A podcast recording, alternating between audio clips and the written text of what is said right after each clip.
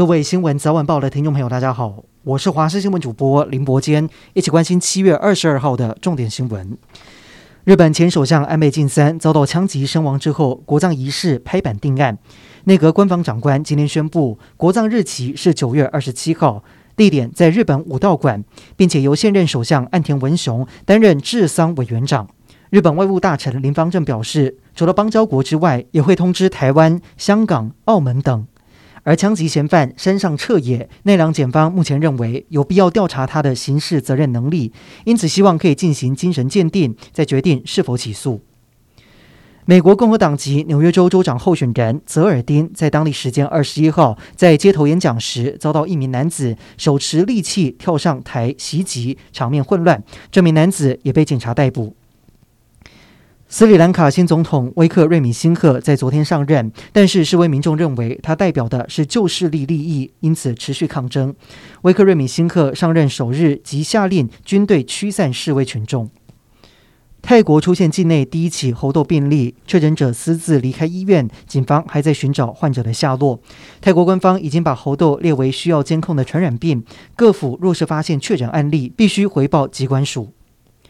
中国轿车服务巨擘滴滴出行遭以严重违反中国数据安全法规为由，处以八十亿人民币（大约三百五十三亿台币）的罚款，这大约是滴滴去年营业额的百分之五。艺人林志颖跟儿子在今天因为不明原因开车自撞分隔岛起火燃烧，随后被热心的路人救出，送往林口长庚医院。目前林志颖父子正在长庚医院进行紧急医疗处理。林志颖有多处的受伤以及骨折，目前由长庚医疗团队进行手术评估当中。海巡署台南舰传出日前与美国海岸防卫队、日本海上保安厅在南太平洋友邦帛琉海域进行联合操演。专家指出，操演科目可能以海上人道救援为主，除了落实去年与美方签署的设立海巡工作小组谅解备忘录之外，更是与美日联手建立防线，防止中国的海上势力扩增到第二岛链。万安四十五号演习将在下周登场。今年相较于往年，将在北中南各一个里实施重点验证。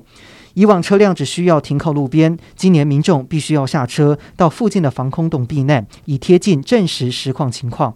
而台北市今天抢先进行疏散预演，副市长黄珊珊认为，如果真的发生斩首行动，一定会以台北为目标，因此台北市比谁都要紧张。今天国内新增两万三千八百一十四例的本土确诊，一百七十八例中重症，以及八十六个人死亡。死亡个案包括国内首例染疫后并发热中暑死亡，同时也在新增一例儿童死亡以及一例儿童重症。目前国内已经累计二十四名儿童死亡。另外，指挥中心也宣布，首次在边境检验出 Omicron 变异株 BA. 点二点七五，是一名三十多岁的印度籍男性，在七月十号入境筛检确诊，现在个案已经解隔。罗一军表示，个案并没有进入社区，因此目前没有外扩的迹象。